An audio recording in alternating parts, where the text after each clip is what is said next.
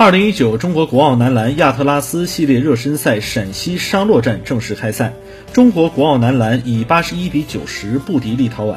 本场比赛，国奥男篮四人得分上双，徐梦君二十一分两篮板，王俊杰十五分两抢断，贺西宁十分两抢断，刘博十分三篮板。